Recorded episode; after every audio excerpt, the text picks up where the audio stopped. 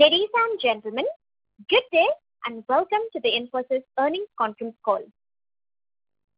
As a reminder, all participant lines will be in the listen-only mode, and there will be an opportunity for you to ask questions after the presentation concludes. Should you need assistance during the conference call, please signal an operator by pressing star then zero on your touchtone phone. Please note that this conference is being recorded. I now hand the conference over to Mr. Sandeep Mahindroo. Thank you, and over to you, sir. Thanks, Margaret. Hello, everyone, and welcome to Infosys earnings call to discuss Q1 FY 2022 earnings release. I'm Sandeep from the investor relations team in Bangalore.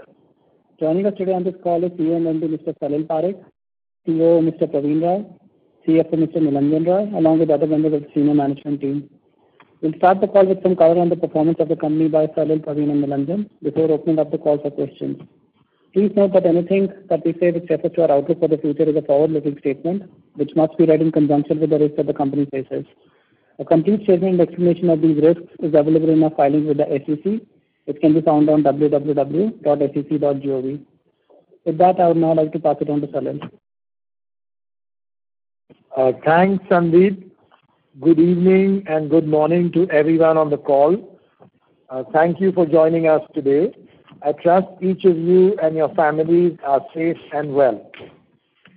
I'm delighted to share with you that we've had a landmark first quarter with robust year-on-year growth of 16.9% and sequential growth of 4.8% in constant currency terms. This has been the fastest growth we have seen in 10 years. We continue to gain significant market share, with this growth being essentially organic and especially in the area of digital transformation.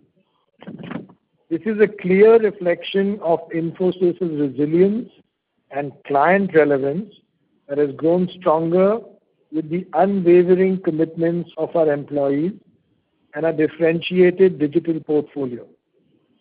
I would like to thank all of our employees for their enormous dedication and contribution, especially during another testing period with the second COVID wave in India.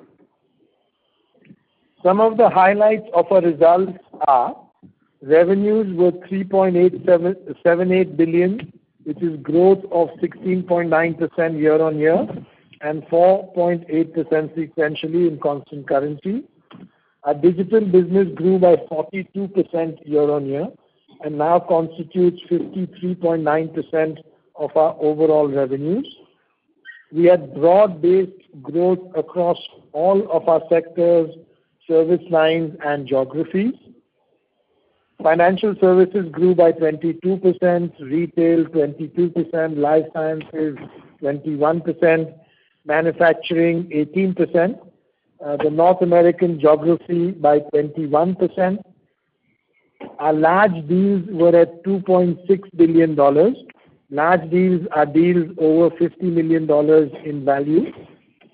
Operating margins were strong at 23.7%. We had a tremendous focus on our employees, especially related to the well-being and to the new talent expansion approach that we have with employees. Free cash flow was strong at $863 million, 18.5% higher than the same quarter in the previous year. Attrition increased to 13.9%. We had a net headcount increase of 8,000, attracting leading talent from the market. We remain comfortable with our ability to support our clients in their digital transformation journey. Our sustained approach in building differentiated digital capabilities is helping us enable our clients to move with speed, becoming agile, and create value as they connect with customers, employees, and partners with new digital constructs. For example, with the cloud becoming a strategic priority for businesses, more clients across industries are engaging with us to take advantage of Infosys Cobalt solutions and services specialized on the cloud. With a strong start to the financial year, good large deals in Q1, strong pipeline, we are increasing our annual revenue growth guidance, which was at 12%-14%. We increase it to 14%-16% growth in constant currency. Our operating margin guidance remains unchanged at 22%-24%. Last week, Infosys completed 40 years. I'm delighted to share with you the vision of our founders and all the leaders that have helped shape the company are contributing to us being well-positioned for growth and being a strong and consistent partner to our clients in their digital transformation journey.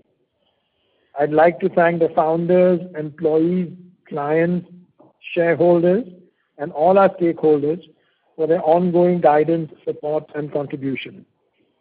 With that, let me turn it over to Pravin. Thank you, Salil. Hello, everyone. Hope you and your family are well, safe, and healthy. After a period of extremely concerning medical situation caused by the second wave of pandemic, India is gradually returning to normalcy. We have been extremely focused on employee well-being, extending every possible help to overcome any medical situation of our employees. We have ramped up vaccination drive for employees and their families, and so far, we have vaccinated 58% of our employees in India with at least one shot. We saw sustained growth acceleration in quarter one with year-on-year constant currency growth of 16.9%. Growth was broad-based with seven industry segments reporting strong double-digit growth, including the two largest, financial services and retail, growing more than 20% year-on-year. Operating parameters continued to improve during the quarter. Utilization improved further to new all-time high of 88.5%. On-site effort mix reduced further to a new low of 24.1%. However, subcon costs increased by 120 basis points due to stronger than expected growth, high attrition, and demand for niche skills.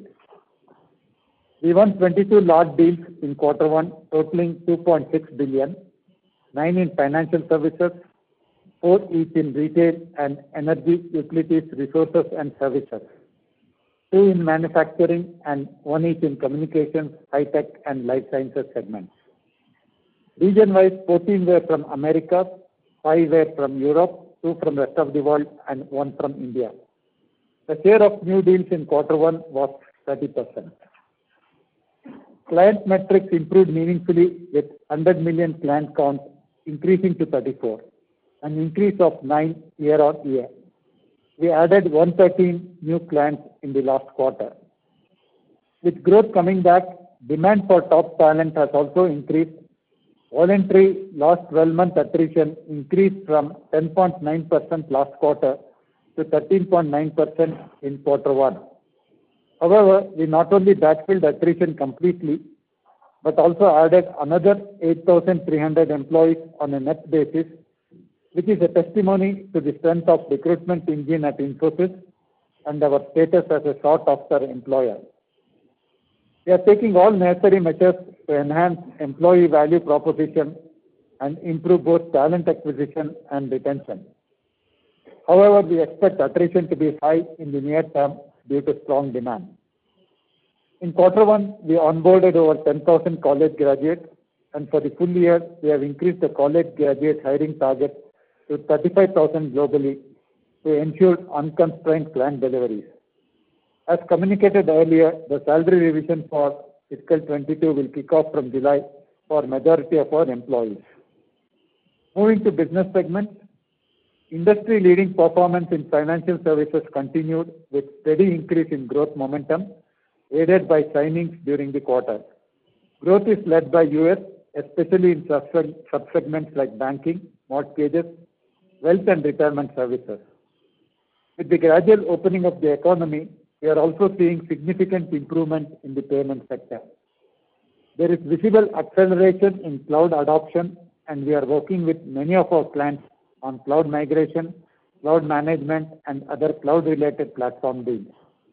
With the combination of our domain plus tech plus ops plus digital capabilities, we are well-positioned as a full-stack digital transformation player. Performance of the retail segment improved meaningfully with both new deal signings during the quarter, as well as ramp-up of previous deal wins. We are seeing aggressive investments by clients to uplift their digital capabilities. There's a huge opportunity for us to help them build omni-channel capabilities to compete with the digital natives and right-size their cost structure. Clients continue to invest in analytics across supply chain, trade promotion fulfillment, personalization, using new age tools that drive heavy analytics with a fraction of cost. Communication segment performance improved compared to the previous quarter due to combination of fresh signings and ramp-up of prior won deals. With COVID accelerating the need for better connectivity, we are seeing improving deployment of 5G across the world. We are working with our customers in advanced IoT use cases and products. Energy utility resources and services vertical grew strong double digits along with impressive deal wins during the quarter. The overall outlook is improving across sub-sectors and geographies we operate. Clients are slowly getting back to normalized levels of discretionary spending, especially in areas involving customer experience, operational efficiency, and associated legacy transformation. Cybersecurity is also becoming important with recent incidents in energy and utility segments. Growth in manufacturing segment was strong with tailwinds from deal wins in the past few quarters. Infosys grew market share through the pandemic across all sectors in automotive, aerospace, and industrial. We see emerging opportunities on various fronts in the ER&D space, resulting from increased spending on digital in areas like industrial IoT, cloud adoption, IT/OT integration, making the manufacturing value chain smarter and faster. As mentioned earlier, we expect Daimler deal to start ramping up in the weeks ahead. Life sciences segment also continues to grow at strong double-digit rates.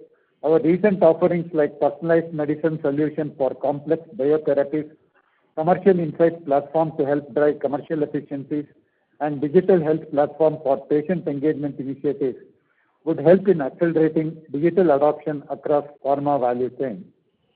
Shares of digital to overall revenues increased further to 53.9% in quarter one, with a very strong growth of 42.1% year-on-year in constant currency terms. There's a pent-up demand to restart delayed projects in addition to the continuation of the pandemic-related drive towards digital transformation of enterprise infrastructure and customer experience. Clients have recognized that some of the adoptions they have made to their business are going to be permanent, and they are increasing their investment in digital channels and self-service products and tools.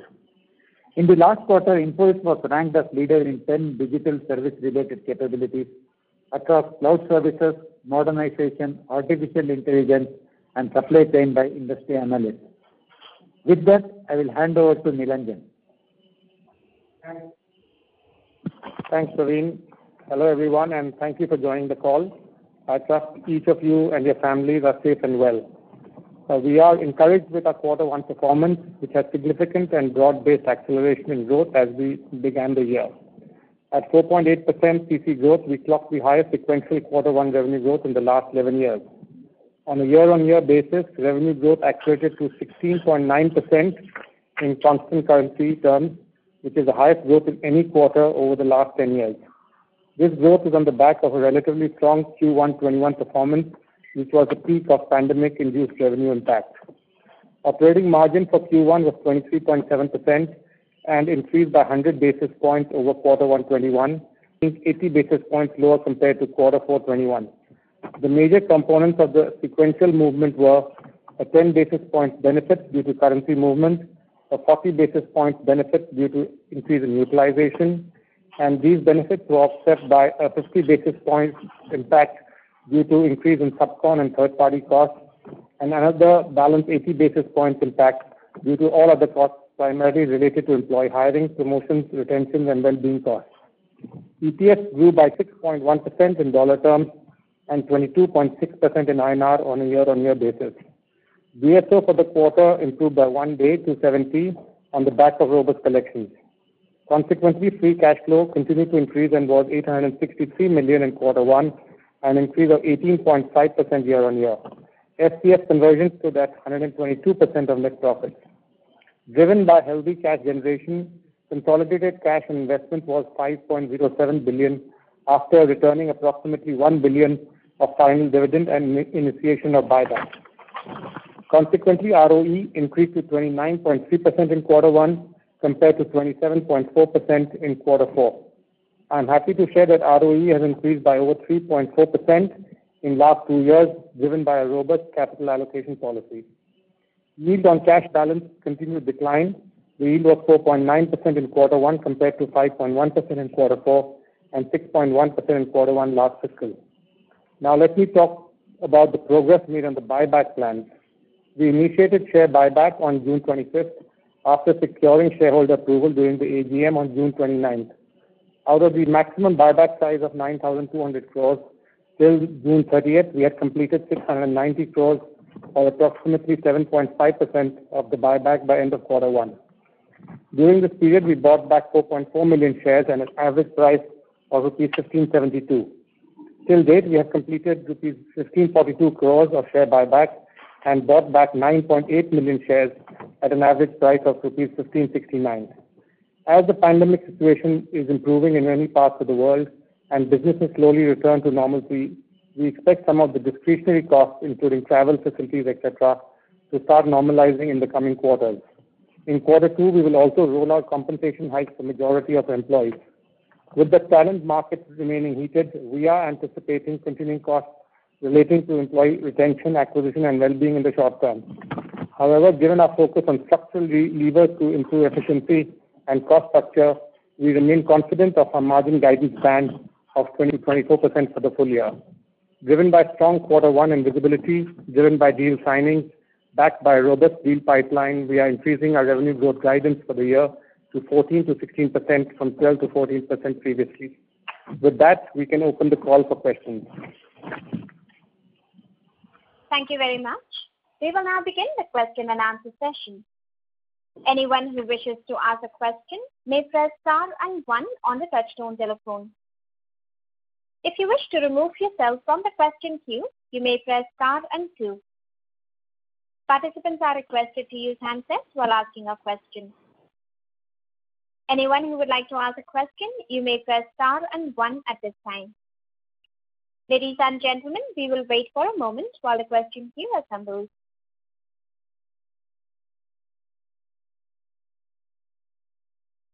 The first question is from the line of Moshe Katri from Wedbush Securities. Please go ahead. Hey, thanks, and uh, congrats on uh, very strong results.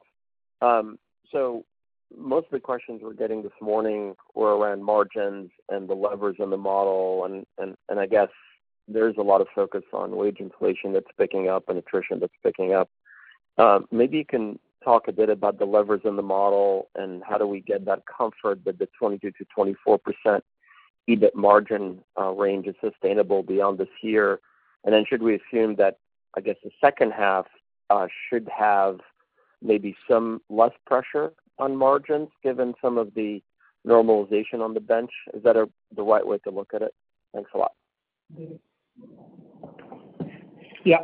So, uh, Moshe, so I think uh, as we had you know, given the guidance at the beginning of this year of 22%-24% and coming on the back of 24.5% last year, I think we were very clear that there would be uh, some headwinds which you know, we had got the one-off benefits during FY 2021, and we you know, articulated that clearly in terms of travel, facilities, some other discretionary costs. Uh, the deferred costs like you know, wage hikes, uh, promotions, et cetera, which were put on hold. Uh and we had clearly said that that will be an impact and a headwind as we look into FY 2022, and that was really factored into the 22%-24% uh, margin as well. What has changed slightly has been, of course, the demand, which has picked up. Uh and like I always say, it's better that demand chases supply and supply rather than supply chasing demand, Uh, because uh, in the long run, it's much better to fulfill uh, demand as it comes. We can continue to work on our cost optimization levers, and that's why, of course, our guidance also goes up. We have seen these small headwinds during the year and in terms of retention costs going up. some impact on subcons. But uh for instance, we just announced we will take now 35,000 college graduates, right? That will help us to fuel the pyramid, help us in cost optimization. And of course, we continue to look at the other avenues of uh, automation, uh, on-site offshore mix, et cetera. So I think our 2022-2024 is, uh, we're quite confident on that. Whilst there may be these short-term, you know, impacts, but I think some of them, like subcons, et cetera, once hiring comes back on our own, we should see some benefits there. So I think in our overall model, we remain quite confident within the 22-24. But Like I said, I mean, the most important thing is that, you know, demand is chasing supply.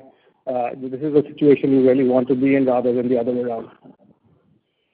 Uh, understood. And just as a follow-up, um, given the fact that digital is almost 54% of revenues, uh, should we assume any sort of pricing power coming out from that part of the business, especially based on some of the commentary you're seeing from some of the pure play digital names out there? Thanks a lot. Yeah. So I think, uh, as you know, you know, there's been two, you know, structural impacts, I think, with the pandemic. You know, one is of course the entire workforce transformation and ability basically to work uh, any part of the world, whether offshore, on-premise. Uh, and the other one is of course this whole digital transformation impact, which is very, very fundamental to how, you know, the clients of our consumers are interacting with brands. And this is just not about, you know, mainline brick-and-mortar retail. This extends to manufacturing, it extends to financial services, insurance. And I think uh, a lot of our clients fundamentally realize that uh, to support and fuel the spend towards new digital transformation, a lot of that can come from cost optimization, which in a way speaks to the whole offshoring trend.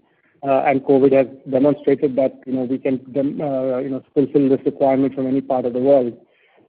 That savings can be fueled back into the digital transformation. So that's very, you know, at a demand level, very, very good news.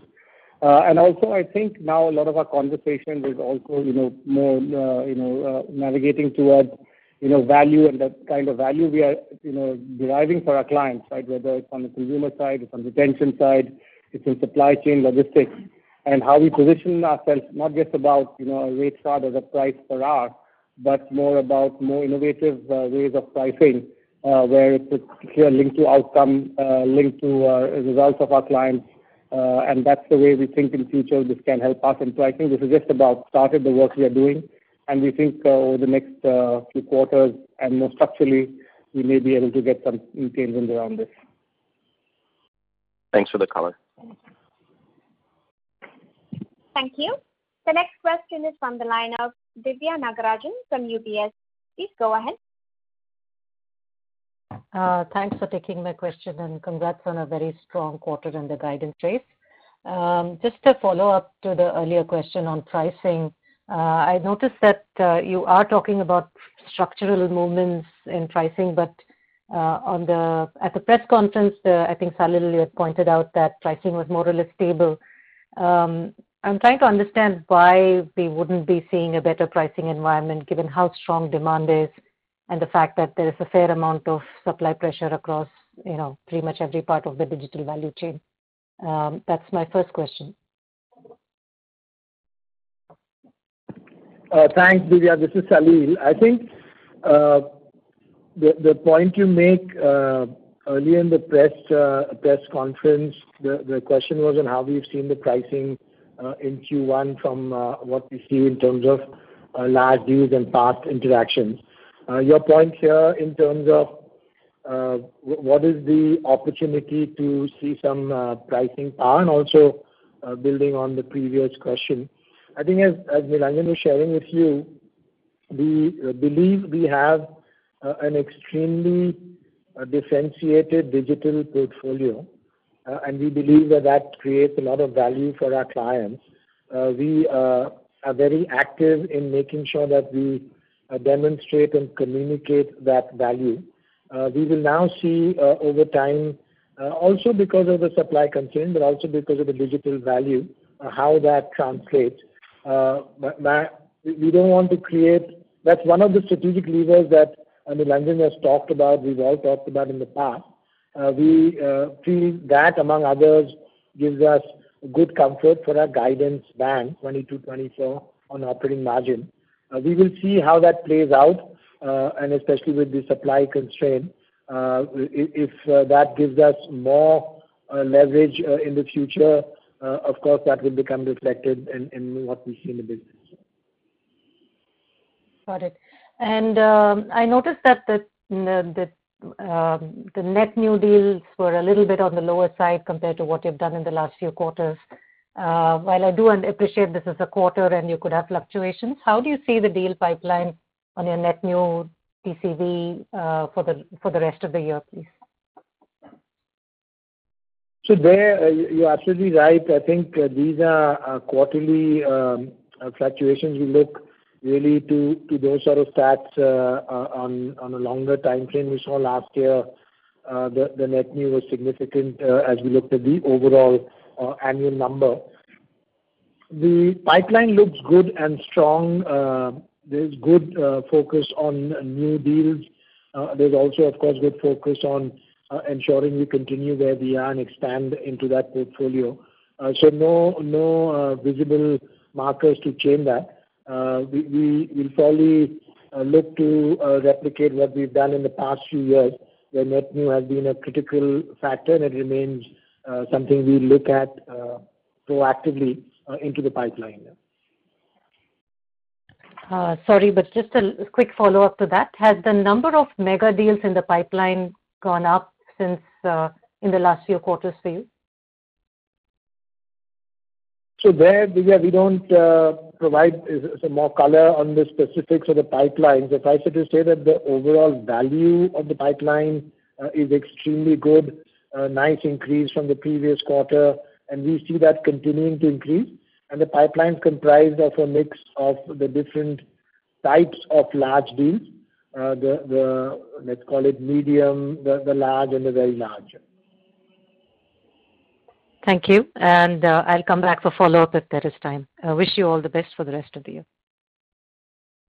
Thank you. Thank you. The next question is from the line of Sudheer Guntupalli from ICICI Securities. Please go ahead. Yeah. Uh, good evening, gentlemen. Uh, congrats on a great quarter. Uh, my first question is to Salil. Salil, until GFC or so, Infosys was holding the pole position in the IT industry in terms of growth. Uh, but the next decade has not really panned out the way one would have hoped for. Again, over the last couple of years, even before the start of COVID, and of course, after the start of the pandemic as well, Infosys has been outperforming competition on growth, and that too by a wide margin. And You have been talking about, very confidently talking about market share gains from competition. Uh, so, How confident are you on sustainably driving the company to the pole position once again over the next decade? Uh, so, Thanks for your question. I think that the way we are looking at this is, uh, this growth, 16.9%, 4.8%, is Uh, really the fastest uh, in the past 10, 11 years. Uh, it's essentially organic growth, so we feel extremely good because that's a good um, um, metric as, of course, you know well that clients are preferring Infosys, and that's the ultimate test in this in this market. Uh so we feel comfortable that uh you know the capabilities that we have built in that digital portfolio, Uh, and this extreme dedication of our employees in a very difficult period over the last several quarters, uh, is combining to uh, give us that that outcome. Uh so the focus remains on client relevance, and therefore the outcome metric is growth. We will see you know, how the pole position thing plays out over time. Absolutely. And my second question, actually over the previous decade, whenever things started looking up, uh, we faced some or the other hiccups. Uh, how confident are we that this time around it will not be the case, and the entire focus will be in terms of achieving the industry leadership? I didn't follow that uh, question, sorry. Could you just can you repeat the question? We couldn't follow it. Yeah, yeah. No, I was saying over the previous decade, whenever things started looking up, we faced some or the other hiccups. Uh, but this time around, how confident are we that uh, you know, it will not be the case and there will not be any such risk, and probably the entire focus will be on achieving industry leadership? So there, uh, if I follow it, it's still a little bit unclear with the with the sound, I mean. Um, our focus is you know, to keep our attention to clients. We have an extremely motivated leadership team. Uh, the board is uh, uh, extremely supportive, very strategically minded, and really give good guidance and support to the management team and the broad leadership. So my my own sense is we keep this attention to our clients and building out the digital capability, and the rest will follow from that. Okay. Thanks, Salil. All the best. Thank you. The next question is from the line of Pankaj Kapoor from CLSA. Please go ahead. Yeah. Uh, uh, Salil, my first question is also on this net new deal TCV. I think in the press meet you had mentioned that the focus of clients is now shifting away from cost optimization. So does it mean that uh, clients are now taking longer to decide on the deals as well as in terms of the deal construct? Is that what is leading to maybe a softer net new deal TCV for us?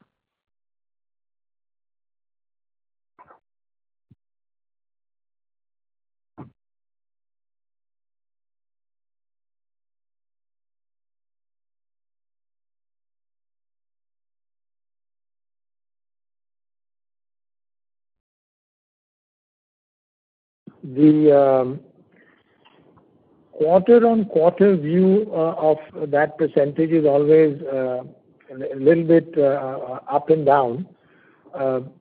What we see in the pipeline is a significant amount of activity where clients are looking at moving on the digital transformation programs, as also working on areas which relate to cost efficiency, Uh, as also we are seeing uh, opportunities which we've discussed in the past uh, of vendor consolidation. We don't see that the timeline has changed in terms of deal movement, nor do we see some different sort of criteria in terms of the types of deals or the pricing. What is clear is the broad economic growth in our end markets, which is coming back rapidly, uh, is allowing for many industries to go through the transformation. Companies within industries accelerating. Companies which had lower digital presence uh, are going faster to uh, catch up and leapfrog. Companies which already had digital presence are making sure that they maintain their advantage.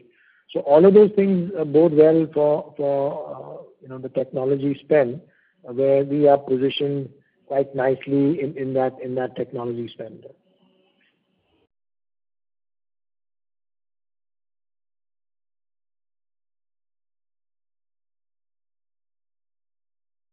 Pankaj, is the question answered? We just lost his line, sir. We'll move to the next question. The next question is from the line of Ashwin Mehta from Ambit Capital. Please go ahead. Uh, hi. Thanks for the opportunity. Uh, one question in terms of the guidance. Uh, so, if I uh, presume Daimler has not contributed to revenues till now, and even if I build in the numbers that are appearing in the press for that deal, the implied CQGR over the next three quarters appears to be pretty soft at between 0.6%-1.8%. So uh are we building in some conservativeness in terms of our guidance or anything that we that makes us a little cautious here? Uh, so um, on the guidance, as as you've seen on revenue growth guidance, we've increased it by two points, 12%-14% to 14%-16%. Uh, it's, uh, I think, demonstrating our confidence in what is going on with respect to the demand outlook with respect to the deals uh, that we have done, uh, of course, this quarter and also in the past. On the specific clients and their revenue mix, I won't comment, uh, but I will say that we don't see really any softness in what we see in the coming quarters. Okay. Okay. Thanks a lot. And just one more. Given the fact that you've largely added freshers this quarter, Uh, and you are uh, expecting the supply side pressures or attrition to increase further, uh, do you think the subcontracting expenses will further get elevated from where they are? So on the subcontractors, we today have an extremely attractive talent proposition where, um, as you saw with the 8,000 people we added, net additions, we are managing extremely well to attract good talent. What we will ensure to do over this next quarter, and of course in the quarters to come, uh, is to make sure that we are at the forefront of fulfilling the demand. Uh, in terms of subcontractor, we don't specifically model or forecast that, uh, whether it's up or down, but we have the flexibility Uh, to do all of that, plus our cost levers and margin levers to ensure that our guidance will be in the range that we have given of 22%-24%. Uh, Salil, just a follow-up to this. Uh, you had around 8,000 people getting added. From what I heard, if I heard it correctly, there were 10,000 freshers onboarded this quarter. Uh, essentially the hiring seems to be largely freshers, and they'll possibly take some time in terms of becoming productive. So do you think near term the hiring will be much more skewed towards lateral to to fulfill the demand that we are seeing? Yeah. So the entire 8,000, while you're seeing the figure of uh, freshers of 10,000, I think there's a big lateral uh, hiring as well. And the attrition, of course, is a very lateral because freshers won't apply. In that sense, we have a very strong engine. Uh, the first one is, of course, freshers. That's after that followed by laterals. And then in a way, in a case, the top-up in a way is the uh, subcon. So all the three we've uh, accelerate. Like I said, it's very very important to meet demand now, right? That is absolutely critical. And the good thing is we've not you know let down any of our clients. Salil talked about earlier that we are seeing strong demand outlook and uh, a lot of clients uh, who he's met as well have mentioned. And therefore, very important to get that uh, out of the door and then figure out our cost structures, subcons, et cetera, in due course. And I think that's something we're quite comfortable with. We continue to remain a brand of choice for new talent, and that's a very strong proposition which we have. Thanks a lot, and all the best. Thank you. The next question is from the line of Keith Bachman from Bank of Montreal. Please go ahead.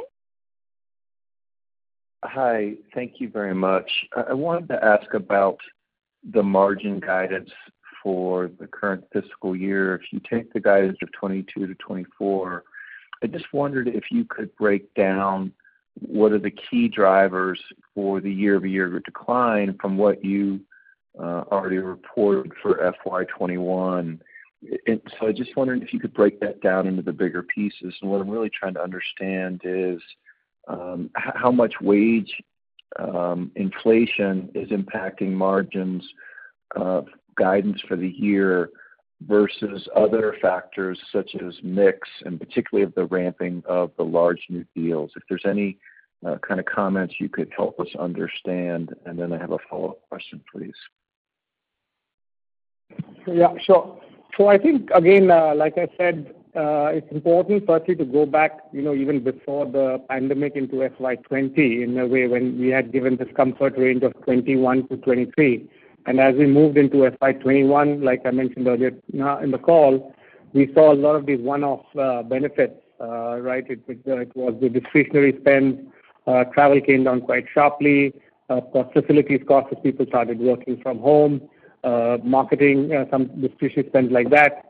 The deferral of the pay hike from last year, the promotions. And therefore, although we were at 24.5, we were very clear at starting the guidance at the beginning of the year that this would fall with the headwinds coming up of this year as many of these costs reverted back to normal. We would uh, roll out our pay hikes in January and in July, both of which factored in. And therefore, our guidance of 22%-24% versus the 24.5 was clearly reflective of these headwinds coming up. I think uh you know more than once we've talked about it. Uh, as we looked ahead, we've factored in both the wage hikes. Uh, yes, uh, wage is always the number one player in margins. We don't split out the impact of wage or you know deal mixes. But uh nevertheless, the biggest impact on the margin movement on a year-on-year basis will be on wages. But despite this, we know we are very comfortable within the 22%-24%. Uh, the levers which we continue to employ, automation is a massive lever. Uh, in terms of our cost optimization of taking our people from uh, projects and redeploying them, the on-site offshore mixes. I think we are very unique in creating an on-site pyramid. Historically, most IT services companies have a very, very steep on-site pyramid. Our six hubs in the U.S., nearshore businesses, Uh, I think that helps us build a much more flatter pyramid uh, in a way, semi-mimicking what we have in the offshore geographies. Uh, we are going to hire 3,000. We are going to hire the highest fresher count outside of India. So, all these will help us in the future in terms of taking some of the wind out of these headwinds which are coming our way. Okay. Thank you very much. And my follow-up question, if I could, is similar. As you think about Um, the year unfolding, um, do you think attrition moves lower from here or stays the same or goes up? And similarly, as you think about the on-site mix, um, has continued to move lower, uh, so your offshore mix continues to move higher. How do you think that uh, unfolds through the year? Does that mix of onshore, on-site stay where it is, Uh, becomes more favorable? Or any comments on how attrition and on-site, offshore mix uh, might move as we look for the balance of the fiscal year? That's it for me. Many thanks. Yeah. So I think uh, on the attrition, like I said, you know, it's I'd rather be in a situation where demand is chasing supply than the other way around. And therefore, that's fundamentally a good news for the industry. And I think it's important to realize that it takes time for the supply chain of the industry to catch up. Fundamentally, the only way new net demand can be, in a way, serviced is through fresh accounts, right? Otherwise, it's a zero sum game. My attrition is somebody else's lateral, and somebody else's attrition is my lateral. So fundamentally, the only way this demand can be serviced is through freshers. And as you know, most of the freshers, historically, the college campus freshers are, in a way, contracted six months to a year out. Uh, it is only now that we, as this demand has suddenly surged, that we are looking at new ways of getting freshers on. Uh, in the last call, we had only mentioned we would take 25,000 freshers. We've upped that up to 35,000 freshers and started a completely new parallel fresher hiring program off campus through which we will service this. So I think there will be some gaps, uh, you know, in the short-term gaps in terms of once the supply chain uh, sort of adjusts itself. Uh, but like I said, this is good news if you know, fundamentally there is a this large explosion of demand which you're seeing across. Uh, so, in that sense, our job is fundamentally to continue feeding this demand, whether it is through the freshers, it's through subcons or through the laterals. Uh, and uh, we've already hired 8,000 net despite the attrition, high attrition in the quarter. The second part of the question was? Yeah, On-site, offshore mix. Yes, I think again, we've seen this massive change over the last three years. Firstly, it came from 30 to 27, and within one year, from 27 to 24. Uh, and again, we talked about it earlier in our guidance that we would probably see a little bit of uh you know, this easing out as travel, et cetera, opened up.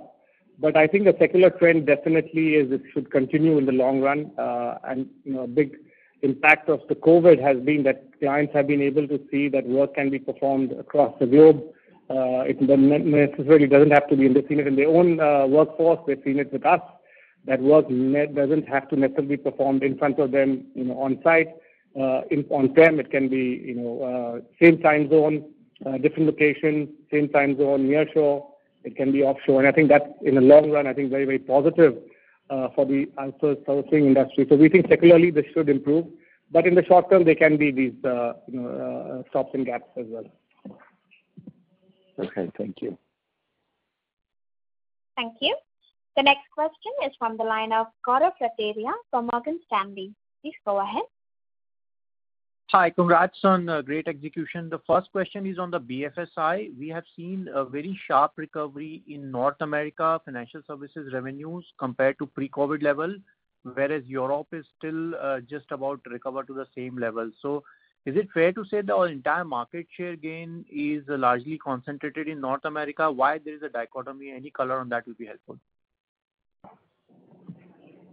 Yeah, this is Pravin here. Uh, a big part of the growth has definitely come from uh, North America, and uh, primarily in sub-segments like banking, mortgages, and wealth and retirement services.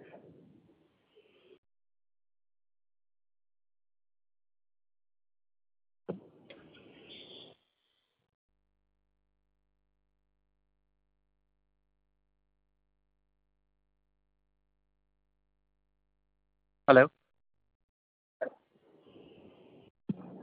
Oh, okay. Uh, I thought I had responded. I'm confirming that most of the growth has been uh, primarily from. Uh, my question was why there is a dichotomy in the performance between Europe and North America. No, I I I think it's mostly to do with maybe lesser demand in some of the banking plants in uh, Europe. Uh, and in some cases, we have won the deals. Uh, there is a delay in ramp-ups as well. So I don't think it's a secular trend because in this space, in the last six to eight quarters, we have demonstrated very strong growth consistently. And there have been times when we have seen growth led by U.S. side of the equation, and there have been times when we have seen much stronger growth in Europe and Asia Pacific. I don't think uh I mean it's not a secular trend. Uh, uh, we are not seeing any specific softness or uh, anything with any specific plants in Europe. It is more a question of delayed ramp-ups and things like that. Okay. Second question is on margins. What really are the drivers that can take you to the upper end of the guidance for the full year? What would be those two or three key factors? Is it growth coming towards the upper end of the guidance? Uh, is it digital growing continuing to grow at uh, uh, this kind of a rate? Just trying to understand what are the variables which can take you to the upper end of the guidance. Thank you. So I think we give an overall guidance of 22%-24% and not what is going to be the quartile of that. And we remain quite content to operate within this. Our levers are quite well-known. We've mentioned about automation, the mix, the pyramid, Uh, subcon, you know, operating leverage. We've seen a lot of benefit of operating leverage over the last uh, year itself uh, on our bottom line. So there remain multiple levers. And like I said, you know, for us, it's to stay within that, we're quite confident without giving any quartile targets, et cetera. Thank you. Thank you. The next question is from the line of Ankur Rudra from JPMorgan. Please go ahead. Thank you. And congrats on a good start of the year. Uh, on the first question, do you think looking at the demand environment that you'd want to be a bit more flexible on where your margins land and how you're optimizing for growth and investments compared to the plans you had at the start of the year? Uh, Ankur, this is Salil. Thanks uh, for the question. I'm not sure I fully follow it, but just to first respond, then we can clarify. The way the demand environment is shaping up, uh, uh, which I know you see very well, uh, is extremely strong. And our approach is to make sure that the capability sets we've built are available to our clients to help them with their digital programs and their automation programs. Within that, we, at this stage, are not trying to fine-tune Uh, what part will go uh, more or less. We see that demand as a holistic picture, and we are driving to make sure that we work with our clients in doing that.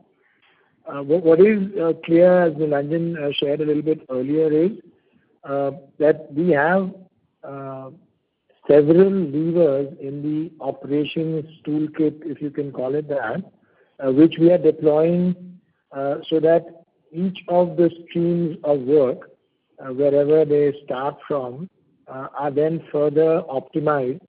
Uh, and that gives us the confidence because of those levers, that we will land fairly well, fairly clearly within the margin band. That's the approach that we have in place today. Thank you, Salil. I think um, part of my question, which has not been probably completely addressed, was Uh, do you think, for example, the margins came in lower in 1Q versus what you had planned earlier, and hence you are being a bit more flexible in what you said, chasing demand as opposed to optimizing for margin?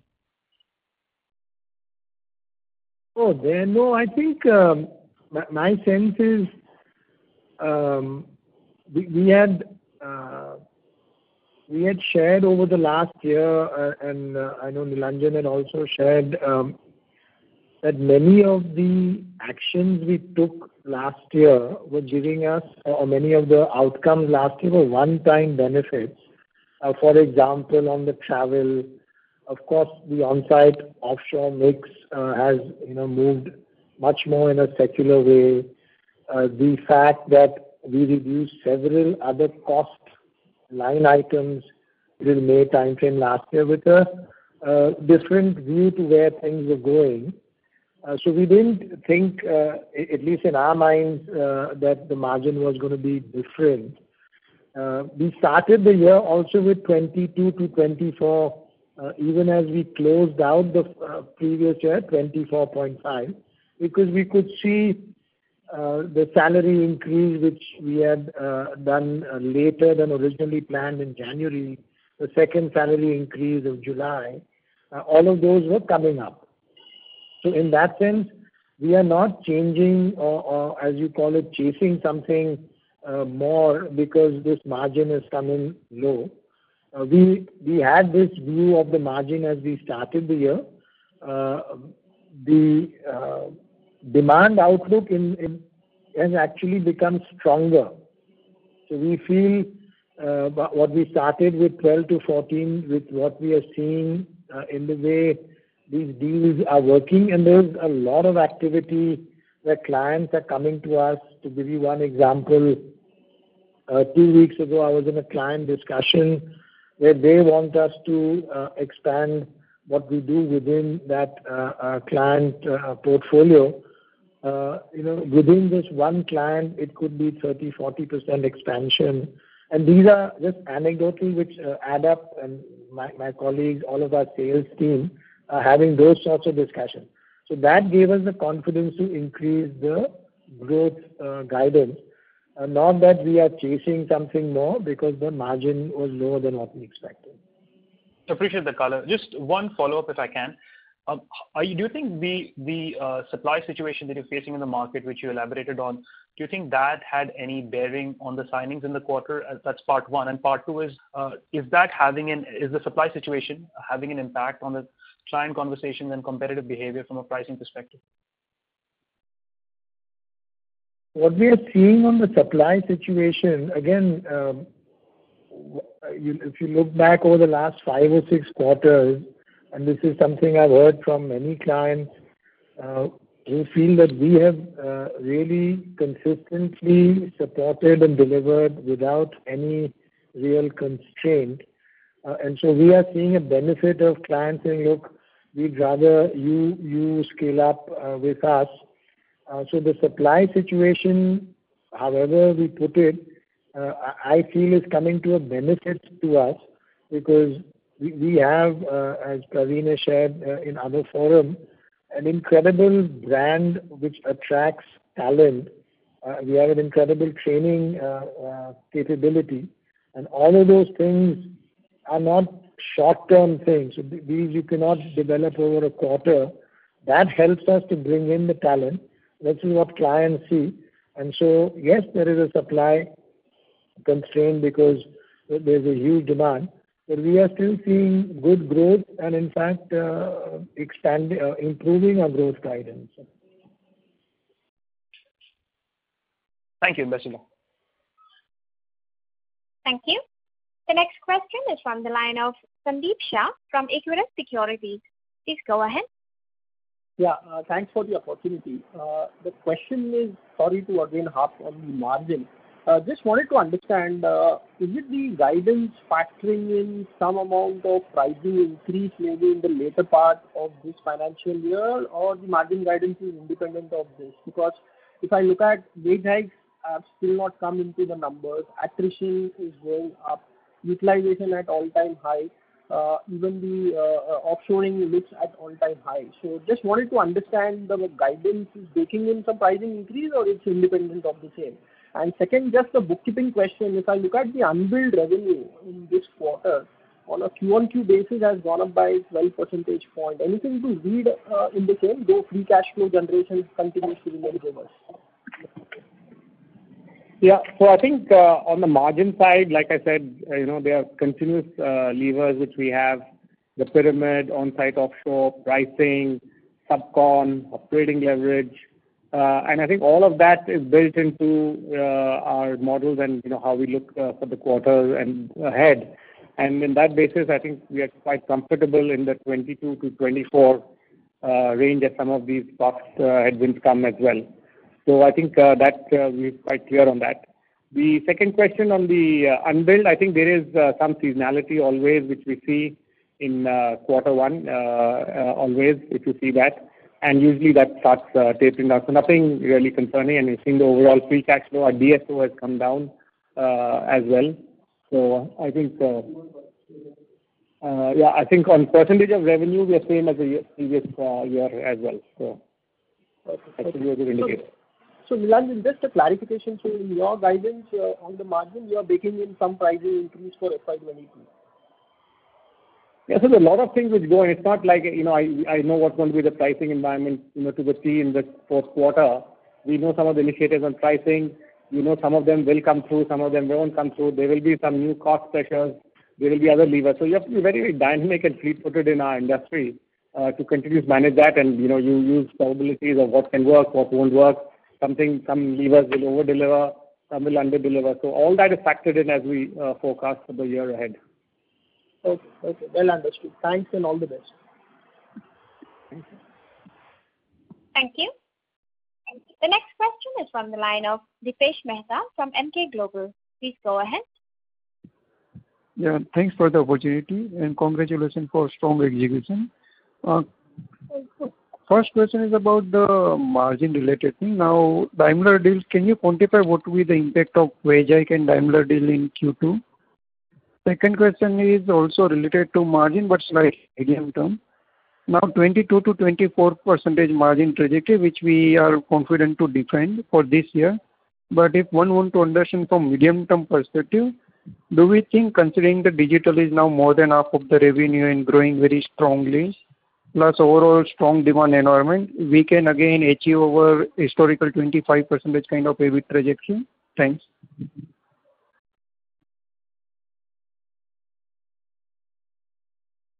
On the margin question, uh, Daimler large deal is all factored in. Uh, we don't break out the impact of uh, Daimler. We look at cost optimization across projects. We look at the various levers we've talked about, and that in a way Uh, is all built in to our 22%-24% uh, uh, guidance as well. On the digital, the question was?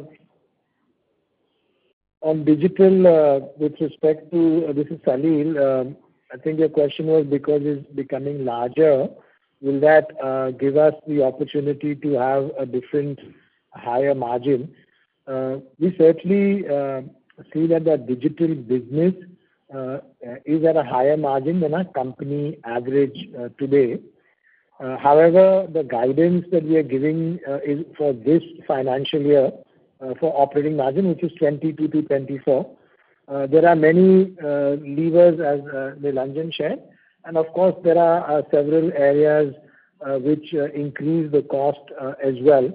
All of those will balance out, and at the end of this year, we will provide the view for the following year. Uh, but we don't have any particular view uh, on that uh, different number at this stage.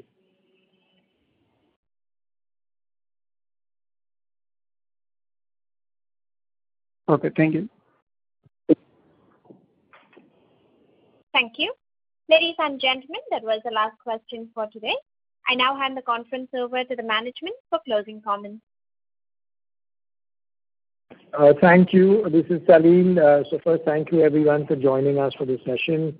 I wanted to reiterate just a couple of points. One, on the demand side, we see a good environment, and with all of the points we've discussed and the way we see the market, we've increased our growth guidance from 12%-14% to 14%-16% for this year.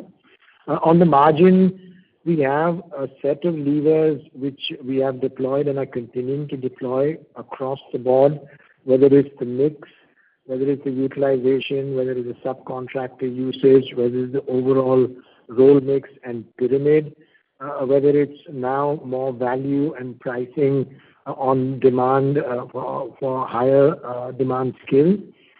Plus, there are some factors which relate to employee costs Uh, and some of the travel coming back. When we mix uh, all of that together, we have uh, confidence that we will be in the margin guidance of 22%-24%. We will continue to drive the business in that direction, keeping in mind our clients, employees, and shareholders. We look forward to a very exciting and successful year, and thank you again for joining us. Thanks. Look forward to connecting with you again. Have a good day. Thank you very much, members of the management. Ladies and gentlemen, on behalf of Infosys, that concludes this conference call. Thank you for joining us, and you may now disconnect your lines.